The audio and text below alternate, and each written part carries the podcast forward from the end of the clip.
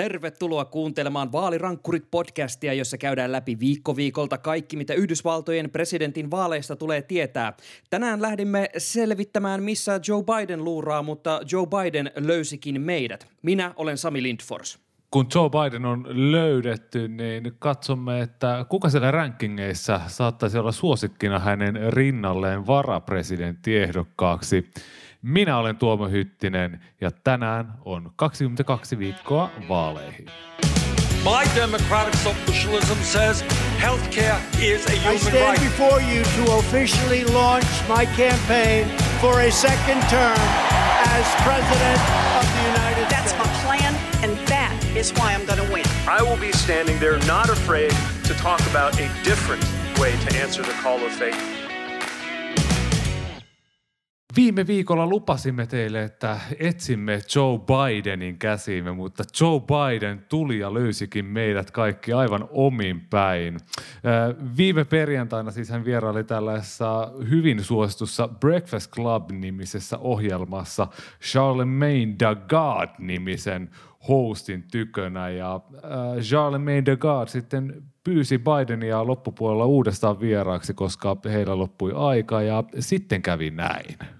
Listen, you got to come see us when you come to New York, VP Biden. I a, will. It's a long way until November. We got more questions. You got more questions, but I tell you, if you have a problem figuring out whether you're for me or Trump, and you ain't black, It don't have nothing to do with Trump. It has to do with the fact I want something for my community. I would love to see take a look at my record, man. I extended the voting rights 25 years. I have a record that is second to none. The NAACP has endorsed me every time I've run. The war. I mean, come on, take a look at the record. Öö, Sami, mitä tässä oikein tapahtuu? Sitä varmaan kysyy myös Bidenin oma kampanjatoimisto. Äh, Tuossa haastattelun lopuksi siis äh, äh, Charlemagne kysyy, että, tai sanoo, että olisi mukava saada tota Biden ta- tonne tota paikan päälle ihan käymään ja vieraaksi juttelemaan lisää. Ja hänellä olisi paljon lisää kysymyksiä Bidenilta, tiukkoja kysymyksiä. Ja siitä jotenkin Biden lähtee keulimaan jonnekin ihan kummalliseen suuntaan ää, ja lopuksi sanoo, että jos hänellä on jotenkin ongelma valita hänen ja Trumpin välillä, niin hän ei olisi musta. Ja se, se mua hämmästyttää vielä, että tämä keskusteluhan jatkui tuosta vielä jotenkin silleen suht hämmästyttävän kasuaalisti siinä, että tota, miehet sitten päättivät, että joo, että sitten nähdään, joo, moro moro ja tota, keskustellaan lisää, mutta äh, Bidenhan sitten joutui äh, pyytämään tuota ante- äh, anteeksi tuota, mitä sanoi ihan ymmärrettävästä syystä. On aika, aika tota, suorastaan äh, Trumpimainen lausunto sanoa, että jos sä et äänestä mua, niin sä et ole musta. Et se, siinä kyllä niinku, tota, sanotaan näin, että jos on olemassa käsite identiteettipolitiikka, niin tämä on varmaan sit sieltä niinku synkimmästä päästä, vai mitä oot mieltä? Joo, se oli todella ylimielisesti ja vähättelevästi ja niin kuin melkein jopa törkeästi sanottu.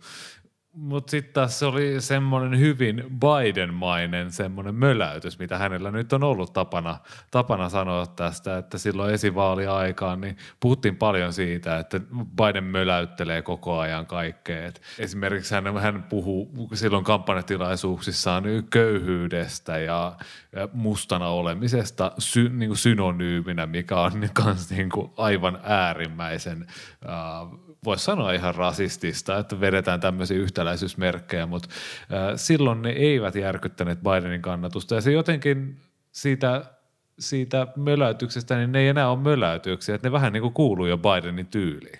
Joo, ja mä en tiedä, tota, onko se mitenkään äh, hyvä asia, että tota, hänen, tämä on vain hänen tyyliään, että hän sitten, että jos sä et äänestä mua, niin sä oot jotain muuta kuin mitä sä oikeasti oot. Että tuo niin kuulostaa jotenkin ihan älyttömältä läpältä edes heittää. Äh, tähän liittyen The Guardian-lehdessä oli mielipidekirjoitus Derek Purnellilta, jonka otsikko oli Black Americans are in an abusive relationship with the Democratic Party. Eli että Amerikan mustat ovat tämmöisessä pahoinpitelevässä suhteessa demokraattien kanssa. Ja tota, tämä mun mielestä tavallaan kuvastaa aika hyvin, että tota, demokraatit ja varsinkin niin Biden tuommoisella lausunnolla tavallaan paljastaa semmoisen äh, tavallaan ongelman, että demokraatit jotenkin ottavat jollain, jossain määrin itsestäänselvyytenä että äh, totta kai mustat äänestää meitä. Jos ette äänestä, niin just ette ole mustia. Sitten niin heitetään tuommoinen läppä.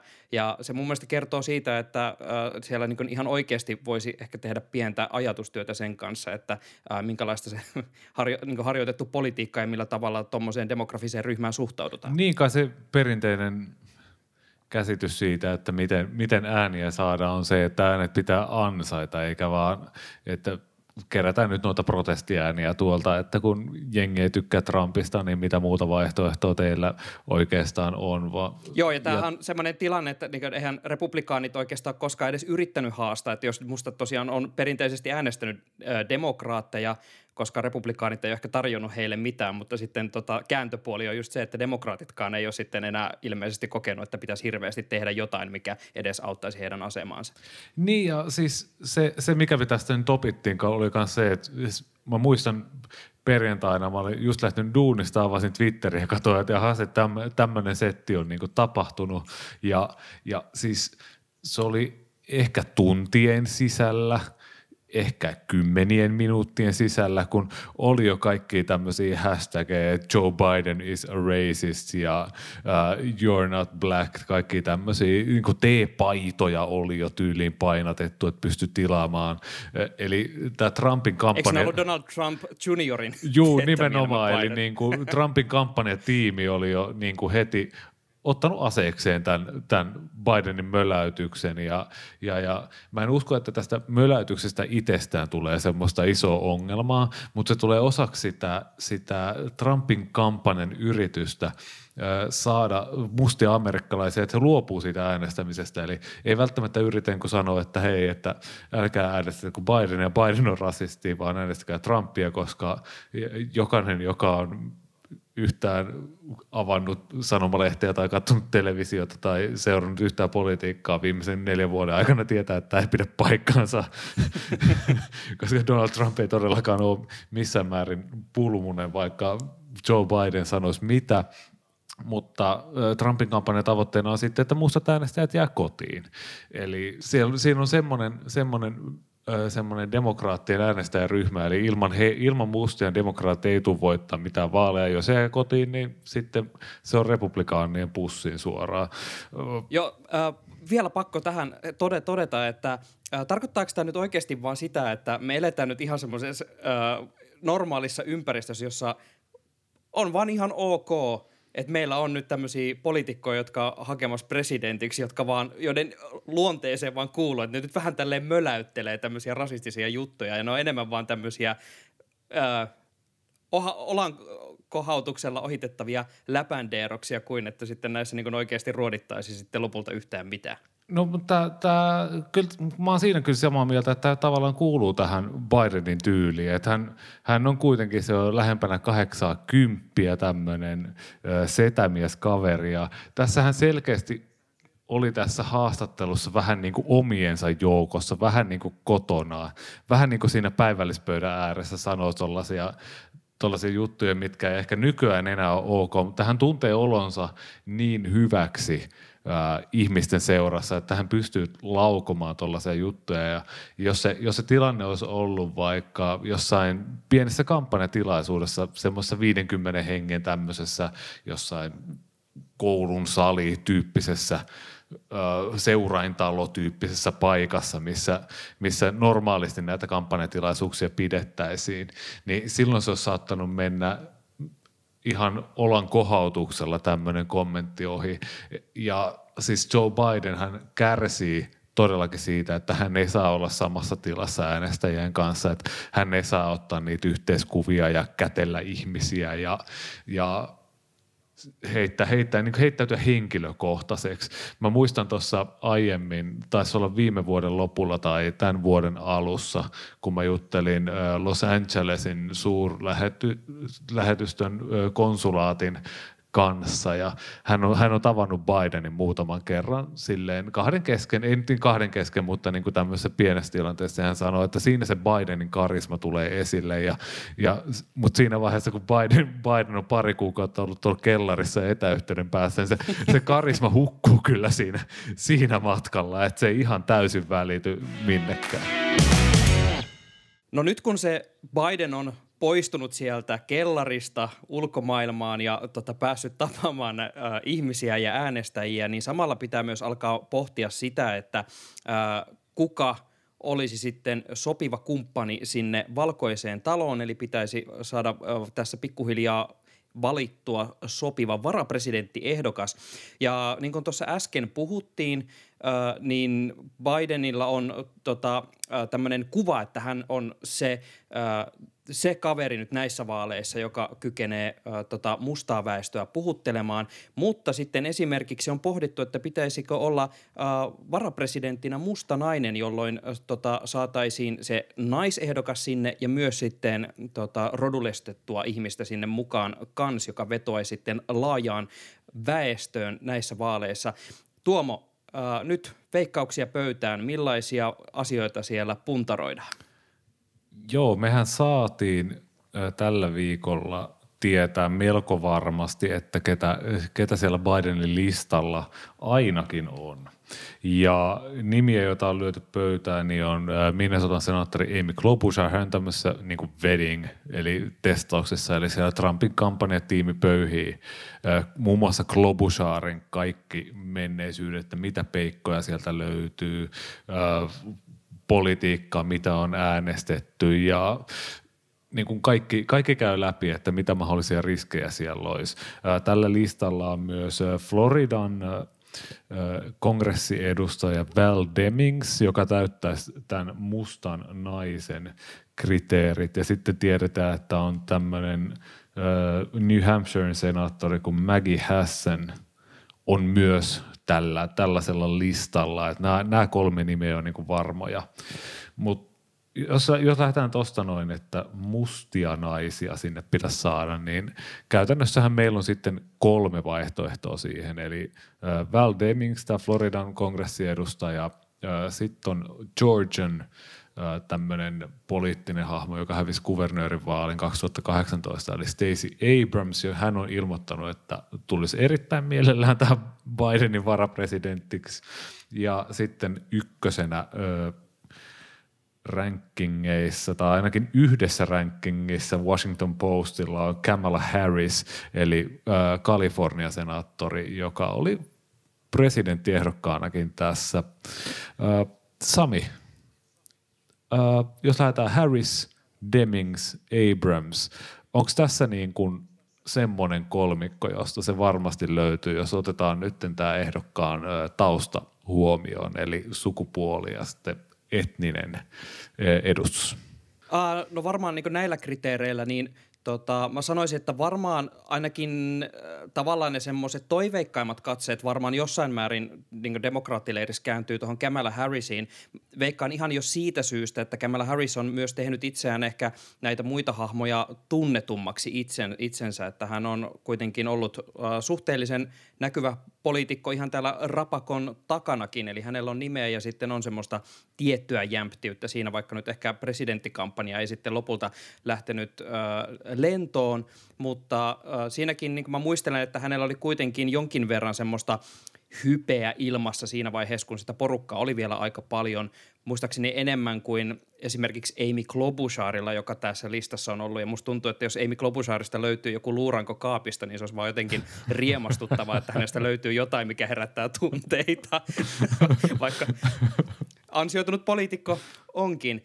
Tota, Mä, mulla on itsellä semmoinen tunne, että tota Kamala Harris on näistä ehkä se semmoinen uh, the-vaihtoehto. Ja mun on pakko ehkä nostaa tuohon rinnalle kuitenkin myös sitten uh, esimerkiksi CNNllä on ollut tämmöinen kysely, missä on demokraattien puolueväältä kyselty, että uh, kuka olisi suosikki varapresidentiksi. Ja siellä on Elizabeth Warren noussut todella äh, su, niin suosikiksi ja varmaan just johtuen siitä, että halutaan semmoista näkyvää, terävää naishahmoa mukaan ja sitten se olisi tietynlainen tämmöinen sovinto myös sitten sinne progressiivisten demokraattien leiriin.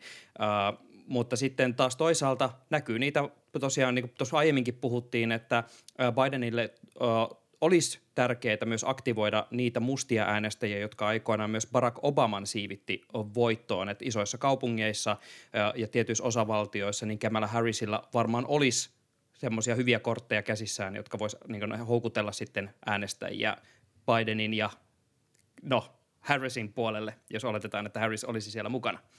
Ollaanpa nyt Sami ensinnäkin ihan rehellisiä. Uh, Joe Biden on valkoinen ja ne on presidentinvaalit, ei varapresidentinvaalit. Ei tule ikinä Joe Bidenille sellaista äänipottia mustilta äänestäjiltä kuin mitä Barack Obama sai 2008 ja vaikka 2012. Se, se nyt on vaan fakta, mikä pitää tunnustaa. Ja, ja mä ostan paperilla ton, ton Harris-innokkuuden, mutta mut, ja sä, sä puhuit siitä hypestä, mikä oli silloin suurin piirtein vuosi sitten, kesäkuussa, muistaakseni juhannuksen tienoilla, vai oliko se heinäkuussa, kun oli tämä ensimmäinen väittely ja tuli tämä I was that little girl ja se aivan jäätävä hype ja se, että nyt Kamala Harris tuli ja murskas Joe Bidenin ja, ja se romahdus, mikä sen jälkeen Kamala Harrisille tapahtui, niin se on mun mielestä se syy, että minkä takia Harris voisi olla semmoinen potentiaalinen pommi. Eli, eli periaatteessa niin suuri palkinto, eli semmoinen high risk, high reward tyyppinen tilanne, eli hänellä on selkeitä vahvuuksia, hän on syyttäjä, hän, hän, pärjäsi oikeasti ihan, ihan hyvin siellä väittelyissä, mutta hän, hän, hänellä oli sellaista tiettyä sellaista poliittista opportunismia, sellaista, mikä niin paistoi läpi liikaa, että nyt tässä niin pelataan, että I was that little girl, niin pari tuntia sen debatin jälkeen ne teepaidat oli jo myynnissä ja se oli jotenkin tosi rumasti silleen laskelmoidun näköistä hommaa. Totta kai kaikki mitä tuolla on, niin laskelmoidaan, mutta niinku se, se, ja sitten hän reboottasi kampanjaansa muutamaa otteeseen ja ei enää, ei enää saanut sitä, sitä pitoa siihen, niin en, en paperilla joo hyvä, mutta niin kuin, ah, ei, ei. Ja mitä tulee Elizabeth Warreniin, niin kyllä mä ymmärrän sen, että minkä takia just demokraattien puolueväki haluaa sen, koska tässä on, tässä on ollut viime vuodet sellaista isoa vääntöä just niin kuin maltillisen siiveen ja sitten sen vasemmisto Sanderslaisen, Warrenlaisen siiveen, että, että jos Warren otettaisiin siihen messiin, niin hän varmasti pystyisi yhdistämään tällaisia niin kuin poliittisia intohimoja. Ja mun mielestä tosi mielenkiintoista on, että Warren on jo vähän muuttanut sitä viestiä, eli kun vielä käytiin näitä esivaaleja ja tapeltiin ja Warren sanoi jotain, että, että jos et ole tämän Medicare for all, eli kaikille tyyliin ilmainen terveydenhuolto, valtion kustantamana, jos et sen puolesta, niin et ole mitään. Ja nyt hän sitten puhelee tuolla haastatteluissa, että juu, no on se nyt pienikin semmoinen parannus Obamacareen on parempi kuin ei mitään, niin sieltä alkaa jo tulla vähän sellaista niin kuin maltillisempaa signaalia Elizabeth Warrenilta, että ehkä häntä ihan tosissaan kosiskellaan tähän näin. Mitä sä Sami, ostat tämän mun Harris, Harris öö, kritiikin ja mitä mieltä sä oot Warren Biden tiketistä? Musta tuntuu siis tota, mä tavallaan, t, niin kuin, no hyviä pointteja siitä, että Harrisin se oma presidentinvaalikampanja tai ehdokaskampanja ei tosiaan ollut loppupeleissä kovin onnistunut, mutta mä veikkaan, että sekin on spinnattavissa sen kampanjatoimiston syyksi, että siellä tapahtui äh, niin laskelmia, koska mun mielestä edelleen äh, siinä Harrisin tyylissä on ehkä enemmän potentiaali kuin nyt vaikka niissä muissa tota, äh, mustissa kandidaateissa hänen rinnallaan.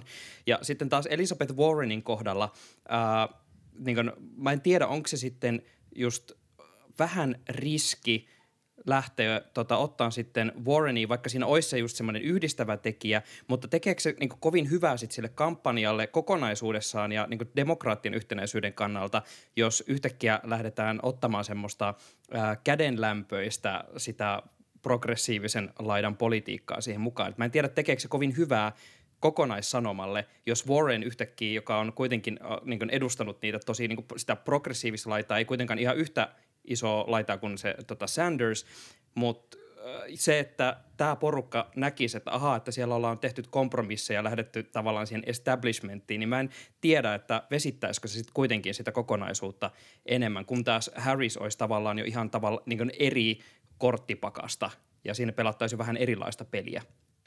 Joo, kyllä, kyllä mä ymmärrän, että Warrenin liittyy näitä riskejä, mutta hän, hän, hän, hän on nainen, joka saa siis asioita aikaan. Hän on käytännössä ideoinut kuluttajansuojaviraston äh, silloin Obaman aikana Toni Hän, hän on sellainen niin kuin joka, joka pystyy toteuttamaan lainsäädäntöä ja saada niin kuin ideoita läpi. Eli, eli jos se vesittää sitä, sitä vasemman laidan ideaa, niin sitten se varmaan vaan tarkoittaa sitä, että, että se dem, demokraattipuoleen vasen laita olisi vähän niin kuin Suomessa semmoinen vasemmistoliitto, että ne tykkää olla oikeassa, mutta ei ne saa koskaan aikaa mitään.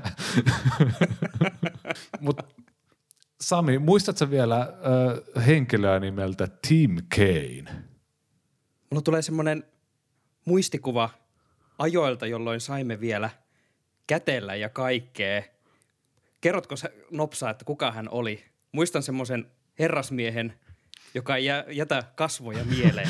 Juurikin näin, eli semmoinen harmaa puku ja sitten sinne ka, niin kuin kravatin yläpuolella jotain sellaista hyvin stereotyyppistä miesmäistä, ehkä jakausta jotenkin siististi kammattu tumma tukka ja näin päin pois. Hän on siis Virginian äh, senaattori, äh, joka oli Hillary Clintonin varapresidenttiehdokas. Ja no kyllähän Clinton sitten Virginian voitti, mutta tuota, äh, vähän harmaksi kaveriksi jäi, niin olisiko Amy Klobuchar tämmöinen samanlainen, kun häntä niin kuin värittömäksi tuossa mainitsit.